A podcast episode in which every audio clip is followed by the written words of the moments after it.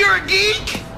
Welcome to the Fantasy Geek Podcast Compromising the integrity of this game with your fantasy football. with your hosts, Jack Lido and Andrew Fenichel. Just let your geek flag fly. Once again, my kicker is getting no love. We're just having fun and we're working, baby. That's it, baby. Hey, let's talk and communicate. Let's go. Why Mo to bunch left? Al Pacino. Good to see you. These your boys? Yeah, these my boys, Brady and Tate. Yeah. What's up, guys? Oh, on the fantasy team. See that? That's your IQ, buddy. Zero. Hold up, turnovers. Uh, I'd rather talk to him. Welcome to the Fantasy Geek Podcast. Jack Lido here, you there, Andrew Fenichel.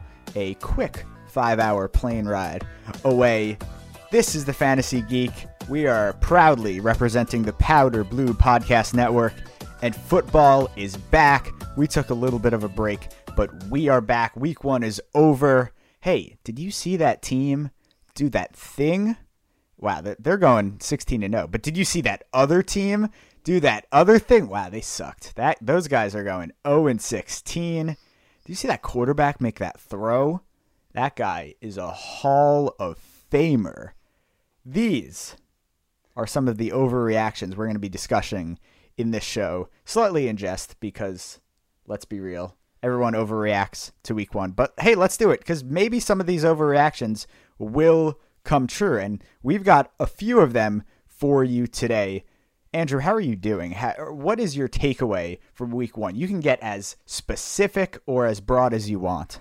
What's up, Jack? It's good to be here. It's good to talk fantasy as always.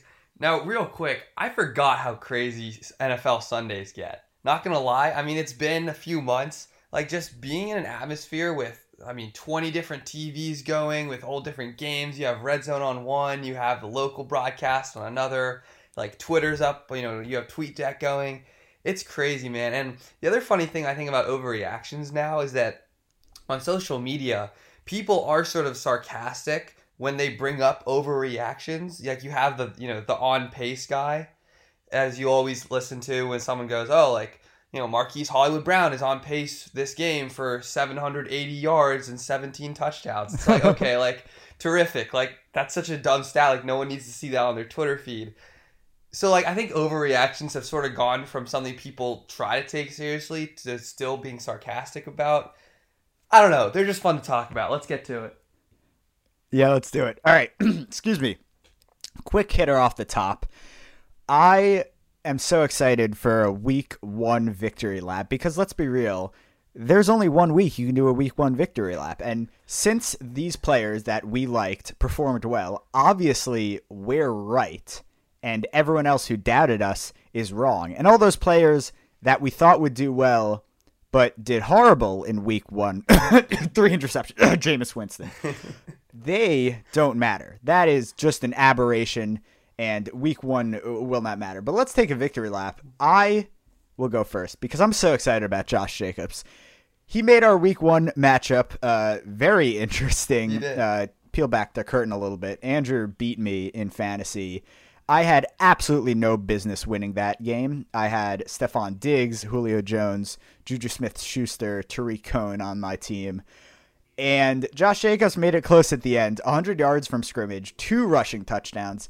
And the thing I am most proud of is that Jon Gruden and Greg Olson, Olson, the offensive coordinator of the Raiders, they coached football in 2005, and they gave Josh Jacobs all the carries, even though it was his first game ever in Oakland, Monday Night Football. They said, screw it, Josh Jacobs, you're getting all the carries. And a little bit upsetting for me as a Jalen Richard truther, but who cares? I was Yeah. more confident uh, in Josh Jacobs. I know you were Yeah, too. Jacob. Oh, I was too. I was never as high on Jacobs as you were, but compared to the median and compared to most experts, I was. Now, I think the most important thing you mentioned, Josh Jacobs got all the carries. He got 74% of the snaps compared to Jalen Richard's 16%, which means Josh Jacobs isn't just the two down back. He's like the two he's like the two down point five back. He's getting half of those third down carries as well, third down receptions as well. And for my victory lap, Jack, I think you know where I'm going with this. There's a few directions I could take it. I mean, Le'Veon Bell played 100% of the offensive snaps for the New York Jets and balled out like I said he was. You know, I have a few other guys that I've been high on this season who went off week one. But the man that I got the most hate for for being high on, the Tennessee Titans running back Derrick Henry. What a performance! Are you kidding?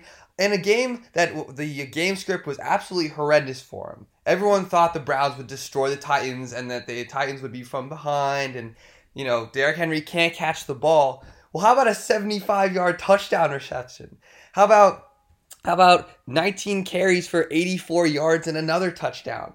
Derrick Henry balled out in a big way. I called it. I knew he was going to be a stud. Now, I'm not going to front. I actually did bench him in one league because I thought the game script was bad. I I know I gave into the gave into the hype, but Derrick Henry balled out. I think he's a, for sure an every week starter now. Overreaction Monday. Derrick. Henry, one reception for 75 yards and a touchdown is just that's gonna haunt me in my dreams. He had two Uh, targets. he had one other target as well. So Oh, two. My fault. big player. Uh, in the and if we want to do a a hand in hand victory lap, I was very excited to see Michael Oh, Gallup yeah. go off. Oh, yeah. We were both pretty high on him. He's our boy. Uh, and who cares if it was against the defense that belonged in the Pac-12? Uh, that Giants D looked absolutely awful. We are in big trouble. Um, and I would just I would be so sad if we waste Saquon Barkley's talent. And I'm going on a tangent, but damn, Saquon Barkley is so good. And the Giants just are so bad. Uh, all right, let's move on. Gallup, own him if you don't.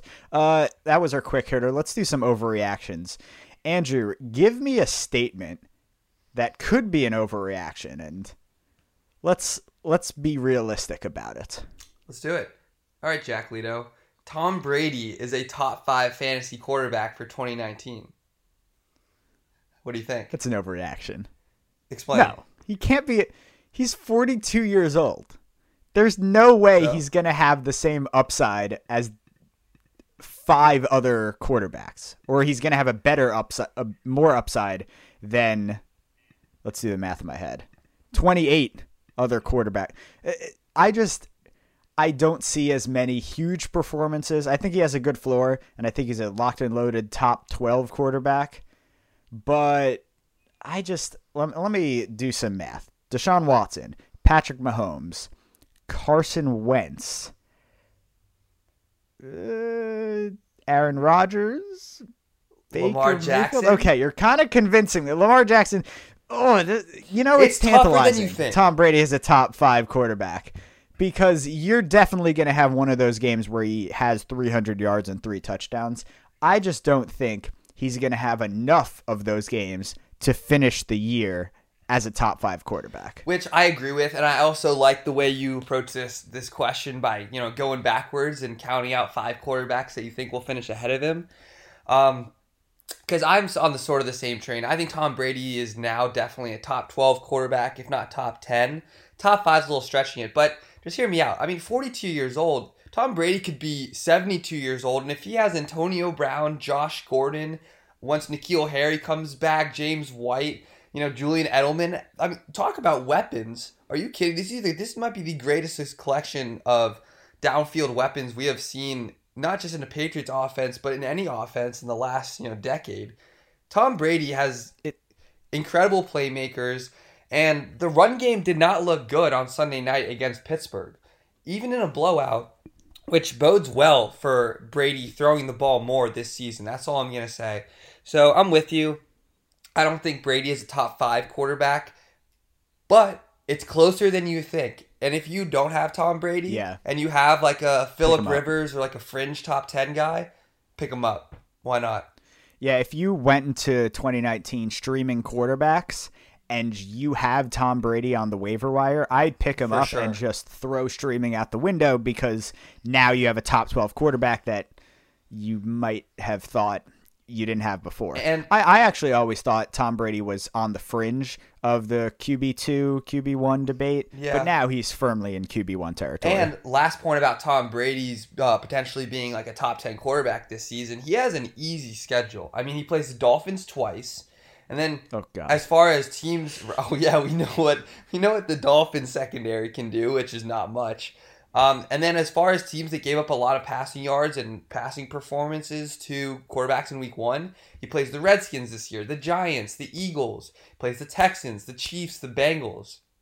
Patriots have a very easy schedule when it comes to teams that can't stop the pass. Tom Brady, because like, it, they, of course, they do. yeah, exactly, because of course they do. And again, he threw for 341 yards and three touchdowns in week one and is now going to add Antonio Brown. So, oh, it's gonna be rough. Sorry, sorry, the rest, rest of the NFL, AFC. Yeah. All right, I'm gonna overreact to the number five running back on week one, or on the week, an absolute stud. Tell me, Dalvin Cook, is he a top five running back the rest of season? You go first. What's your initial reaction?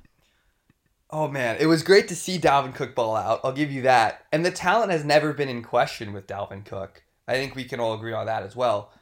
But, and there's a major but when it comes to Dalvin Cook, we all know how injury prone he is. And when you combine the injury prone nature of a guy like Dalvin Cook with how many great running backs there are in the NFL, I'll do your, you know, I'll use your strategy and count backwards. No way Dalvin Cook finishes ahead of uh, Christian McCaffrey. No way he finishes ahead of Saquon Barkley, Ezekiel Elliott, Alvin Kamara. I mean, Le'Veon Bell, David Johnson looked like the old David Johnson in week one. Chris Carson balled out. Derrick Henry. I mean, even Marlon Mack looked like a monster. So, if I'm a betting man, yeah, Dalvin Cook has a talent to be a top five guy, but I wouldn't bet him to finish ahead of any of those guys. And coupled with the injury concerns, there's just there's just too much of a of a wall there for me with Dalvin Cook. See, here's what made me say this. Dalvin Cook, no question, he's got the talent. But look at the stat line for Kirk Cousins. 8 of 10. He threw 10 passes. That is a Mike Zimmer wet dream because even though he threw those 10 passes, the Vikings still dominated. Like the the, the final score, 28 to 12, it wasn't even that close. The Vikings absolutely dominated. And look, there's the chicken and the in the egg, uh, Derrick Henry and the Titans type argument of did Dalvin Cook run great, and that's the reason why Minnesota uh, was ahead so much and didn't have to pass, or did Minnesota not pass and run the ball, and that's the reason they were great? But the final stat line: Cook, twenty-one for one eleven. He's got two touchdowns, I believe, and he's got all the talent in the world, but I'd agree with you.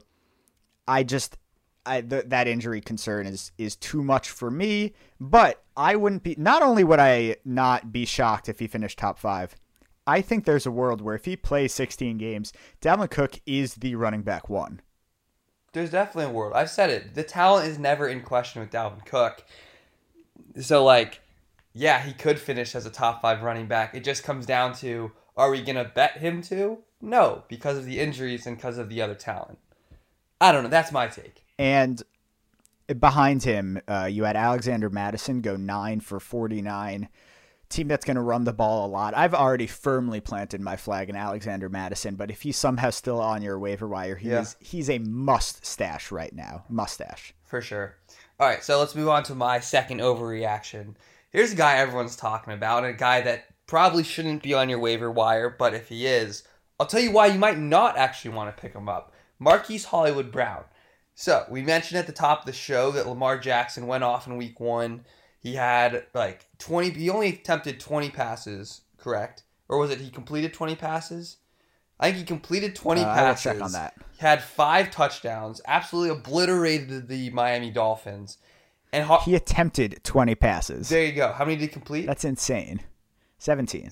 There you go. So Lamar Jackson only rushed for six yards, attempted 20 passes, completed 17 of them, threw for five touchdowns. Like, this is one of the most incredibly efficient passing performances we've ever seen from a quarterback. And Marquise Hollywood Brown, the rookie wide receiver, was definitely a positive recipient of this performance by Lamar Jackson because in week one he had four receptions for 147 yards and two touchdowns. And he is currently sitting as the wide receiver four.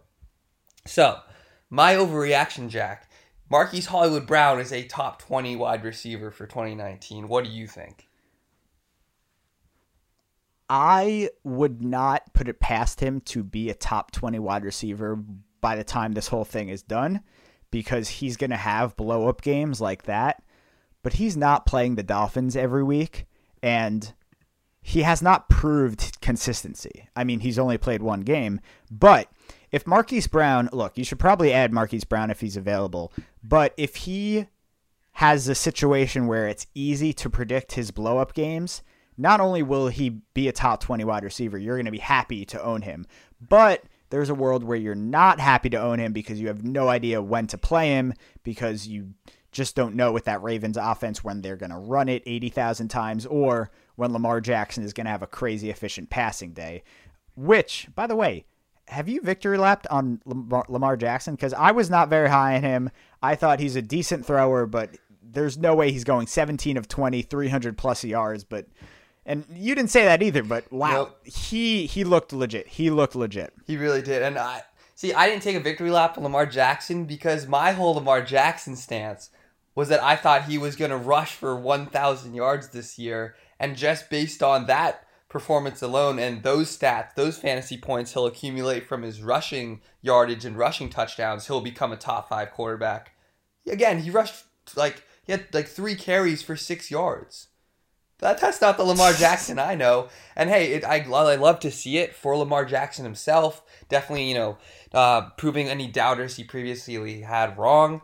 But for my fantasy stance, I actually didn't love Lamar Jackson's performance week one because, like you said, he's not going to play the Dolphins every week. If he's really just going to abandon the run like this, that doesn't bode well for his future fantasy performances. Because again, Lamar Jackson, hate to break it to you, but Lamar Jackson's not throwing for five touchdowns every single week. Here's my last couple points out Marquise Brown. Um, I don't think he'll finish as a top 20 wide receiver because, like you said, he's just going to be way too inconsistent this year. It's the whole DeSean Jackson dilemma. It's like, yeah, DeSean Jackson looked great week one against the Redskins, against his former team. He blew up in a similar way to Hollywood Brown. But the next the next week you're going to start him because oh man I left him on my bench and then next week he's going to go out and get one reception for 15 yards. You know what I mean? And it's just so hard in Yeah. my opinion to start a guy like that and rely on a guy like that. Um, so it's just a whole catch 22 sort of with Marquise Brown.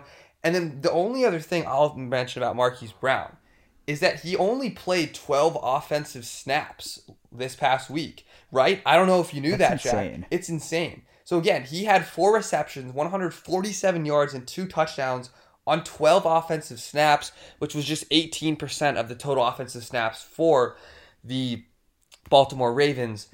And that's not a good thing. I mean, again, talk about hyper efficiency. That's incredible. But as far as a guy you can rely on, I don't want to trot out a wide receiver in my lineup that's only going to play 18% of the offensive snaps. And you might be like, oh, but the Ravens were blowing out the Dolphins. You know, they wanted to save him or whatever. Well, A.J. Brown, another rookie wide receiver for the Tennessee Titans, they also wanted a blowout, but A.J. Brown played 43% of the snaps. So I don't buy that argument. And of course, we have Terry McLaurin, my guy with the Washington Redskins, who also looked amazing as a rookie wide receiver, and he played 93% of the snaps. So, in my opinion, if you're looking to take a new wide receiver off the waiver wire, I would look at A.J. Brown and Terry McLaurin before Marquise Brown. Well, that leads me into my next overreaction. And I'm not even sure it's an overreaction, but here's the thing. We may be wrong about the whole statement Yep. don't draft rookie wide receivers. Yep. Don't have rookie wide receivers. What if this is the second aberration in this decade?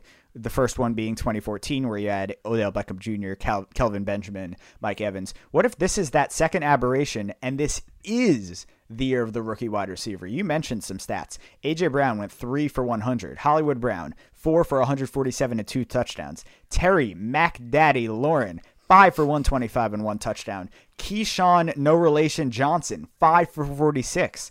DK Metcalf, four for 89. Quietly, quietly, Yeah. I'm gonna very, shh, very quietly. The top, if you look at the top eight rookie or wide receiver games th- in their first day, two of them came from last Sunday. Marquise Brown had 147 yards. That's the fourth most among wide receivers playing in their first game. Terry McLaurin had 125 yards. That's the eighth most among wide receivers playing in the first game. Scroll down the list a little 100 yards for A.J. Brown. That's the 17th most. So maybe I'm overreacting, but these are guys that are really talented. I don't think anyone was saying A.J. Brown wasn't talented. I don't think anyone saying was saying DK Metcalf wasn't talented. Terry McLaurin, we had some mixed opinions about across the film community, but I know you liked him. A lot of the reason was we didn't believe in their situation. We didn't believe the Titans were going to be any good. We didn't believe the uh, Ravens were going to pass the ball a lot. But what if they do? What if this is the year where you're going to have two, three, maybe four wide receivers in the top 25 that are rookies? I mean, hey, if that happens, then we might have to go back a few months and delete that one podcast we did our rookie show where I'm pretty sure at least I spent about 30 minutes ranting on why you should not trust rookie wide receivers. So I might lose a little credibility if this happens. But you bring up a great point and you bring up some great stats. It's definitely a cool trend to watch.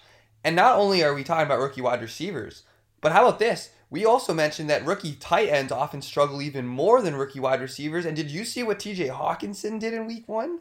Oh, I saw what Six receptions, 131 yards, and a touchdown. I mean, he looked like a top five tight end in the NFL. Yeah, he did better in one game. I saw something. It, probably sarcastic. He did better in one game in terms of yards and touchdowns than Eric Ebron did in four years as a Lion. Definitely uh, a little bit of it. I, I, think exaggeration, but yeah, that's a bit. Uh, I think uh, these might be th- this might be Hollywood Brown's best game of the year. Same with McLaurin possibly KeeSean Johnson, possibly AJ Brown, but I see room to grow. So I don't think this is a big overreaction. Maybe it's not the year of the, of the rookie wide receiver, but I think you saw in week one guys that were on the field a lot. Pick them up. Uh, guys that weren't on the field a lot. Obviously, N'Keal Harry injured reserved. Uh, Deebo Samuel, I was curious if he would be on the field. He wasn't. Three receptions, 17 yards those are guys you don't want to pick up, but you want to keep your eye on. But as for the guys that were on the field a lot, getting a lot of uh, targets and receptions, maybe stash him because you never know. With all the flex injuries out there, you you might have to start them in week two or three. Even though you don't want to start a wide rookie wide receiver early in the year, you definitely want to have these guys on your bench. Exactly, and I also just think like rookie wide receivers. I feel like it's similar to rookie quarterbacks now guys are coming into the league more ready than ever to make an instant impact. And now we're just seeing it actually translate into actual fantasy points, which is really cool to see. And speaking of a guy who made an instant impact in week one, a guy who I've been high on all season, also receiving a little bit of hate, Evan Engram. Jack, your your New York Giants tight end went 11 receptions, 116 yards and a touchdown in week 1 against a very talented Dallas Cowboys defense that's very strong with linebacker play. Linebacker play. So, my take this week, my overreaction, Evan Engram will finish as the tight end 1. That'd be fun. I'd I'd appreciate that. That'd be cool. I don't own him really anywhere, but I'd take it. I don't think he's going to finish as the tight end one. His offense is just so terrible. And what's the best he can do? The best he can do is get a five yard rollout, play action rollout, because everyone's focused on Saquon Barkley. He finds a wide open touchdown. Maybe that happens in 10 out of 16 games. It makes him the tight end two or three. That's his ceiling.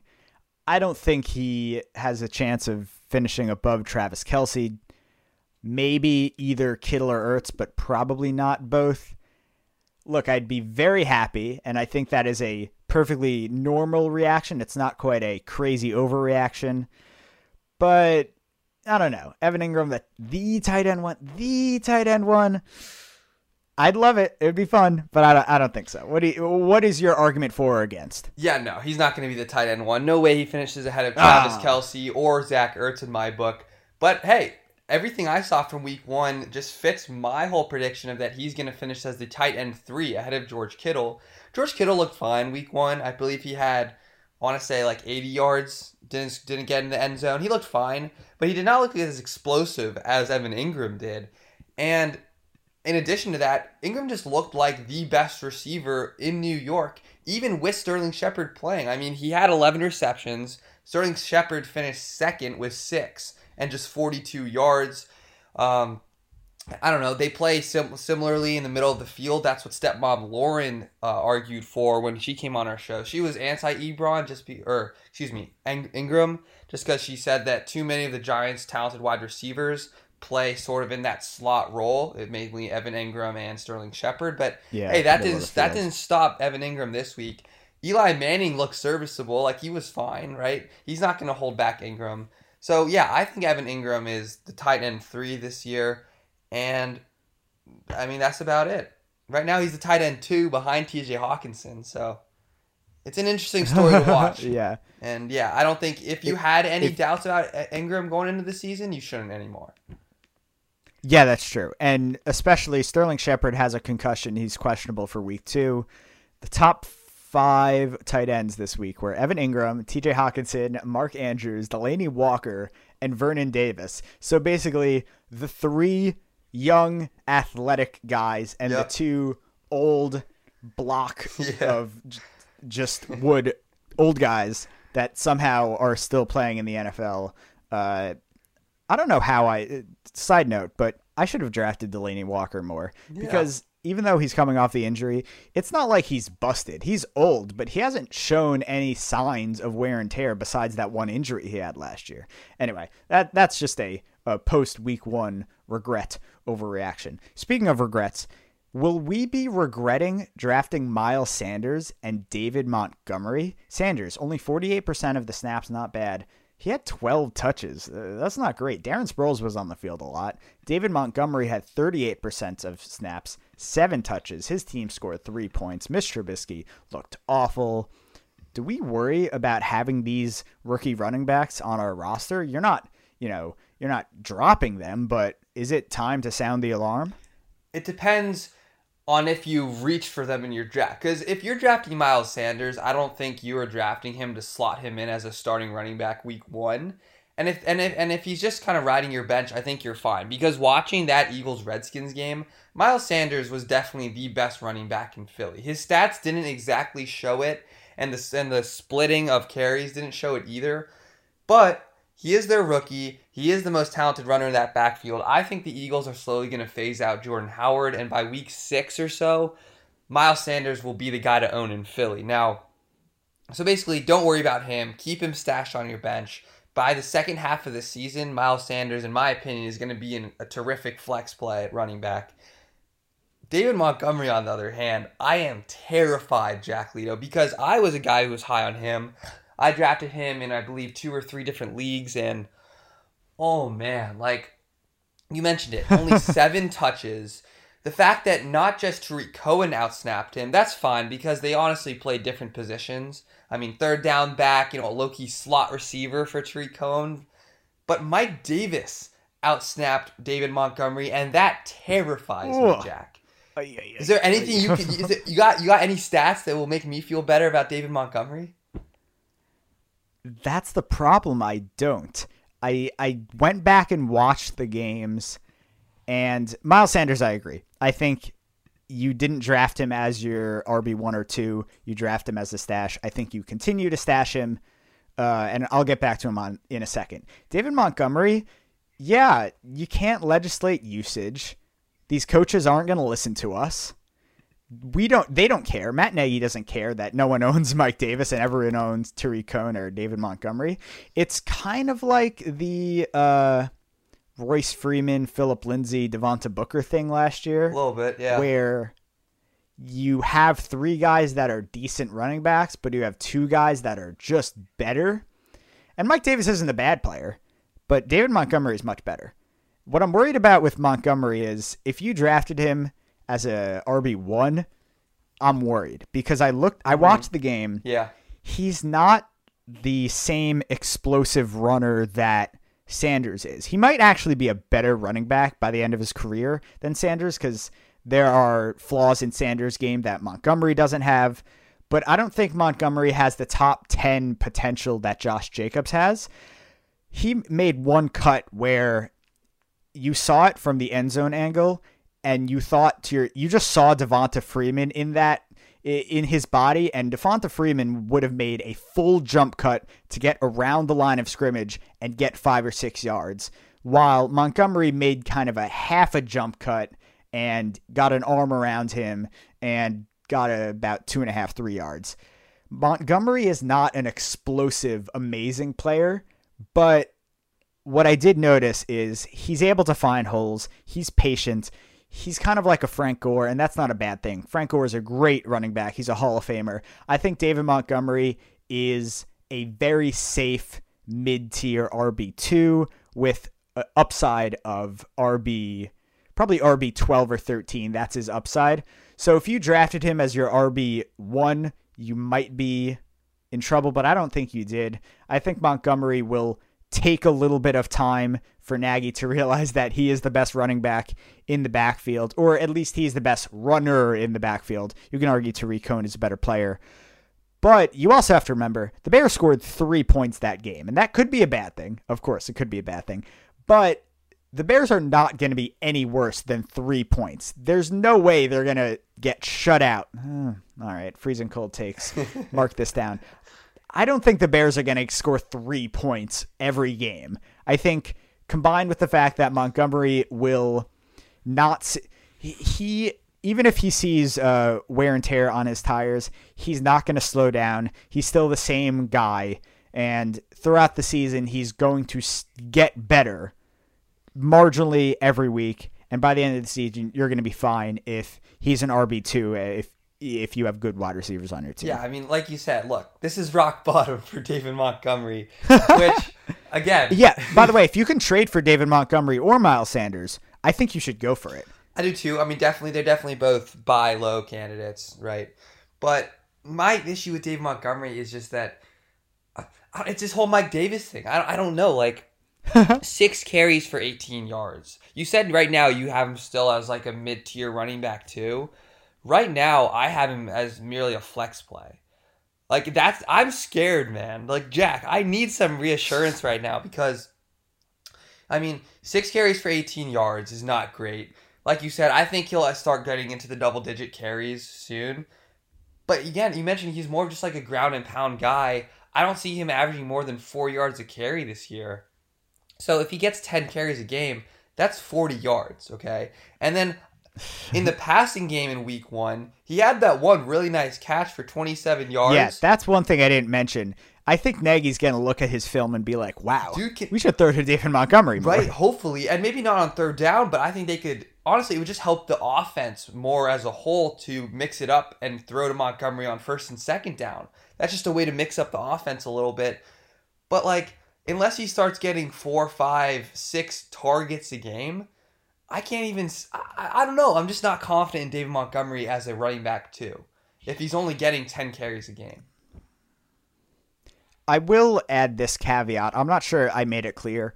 Right now, I don't have David Montgomery as a mid tier RB2. I okay. have him as a high end RB3. Okay, gotcha. But I think he marginally improves kind of like a like a Frank Gore, where yeah. even if he gets some wear and tear on his tires, he's still a good enough running back. He doesn't have the running style where after four or five games people figure him out. No, he's a patient running back. He finds holes. He isn't the fastest guy. He isn't the biggest guy. He isn't the strongest guy, but he's a jack of all trades. And back to Sanders. I think one thing we didn't realize, and you were watching that Redskins Eagles game, I'm sure. Mm-hmm. Darren Sproles that dude is five foot six, 36 years old. He's returning punts, and he is all over the field. There is no way the Eagles continue to use him at that rate for the rest of the He's season. Incredible. There's no way. Here's the last thing I'll say about David Montgomery, and actually a stat that might give you a little bit of reassurance if you're worried about him. Throwback to 2017. Joe Mixon was a top pick for the Cincinnati Bengals, and a lot of people drafted him that year thinking he could I don't know, create a lot of a big impact, similar to David Montgomery as a rookie. He played under 40% of the Bengals snaps his first two games and then exploded after that, if you remember from 2017. So, if anything, maybe that is a similar situation coming for David Montgomery in Chicago. Yeah, you also have to remember these first two or three weeks. They're essentially preseason for a lot of these Very guys. True. All right. Do you have anything else, Andrew? Fantasy's back, baby. It's the best time of the year. Ah. Oh, How many leagues are you playing in, Jack? is so back. I am playing in three leagues, and I'm occasionally doing some FanDuel lineups. Okay. FanDuel lineups, but uh, I think I won one week in a 50-50 and I lost. Yeah, I I won a full slate in FanDuel, and then I lost the four o'clock slate in FanDuel because I bet too much uh, on Detroit Okay. against Arizona. Okay, so I'm Yeah, so, maybe I should have put some Danny uh, Amendola in my lineup. seriously. You talk about a guy that went off. I'm playing in five fantasy leagues, five season long leagues, Ooh. which I thought I could handle, but like all my lineups are just getting you know mixed up now. I don't remember which team I have Le'Veon Bell in and which team I went wide receiver early in, and I don't remember which leagues have which players on the waivers now. It's all it's all getting kind of confusing. And then on top of that, on this show, everyone knows all of our you know listeners know that I'm a big daily fantasy guy. So I did get into some DraftKings leagues this past week, and I did all right. I hit on about fifty percent of them as well. Didn't win my full slate one though, so that's impressive. That's a big. That's a big. Uh, that's a good hit, Jack. It's big.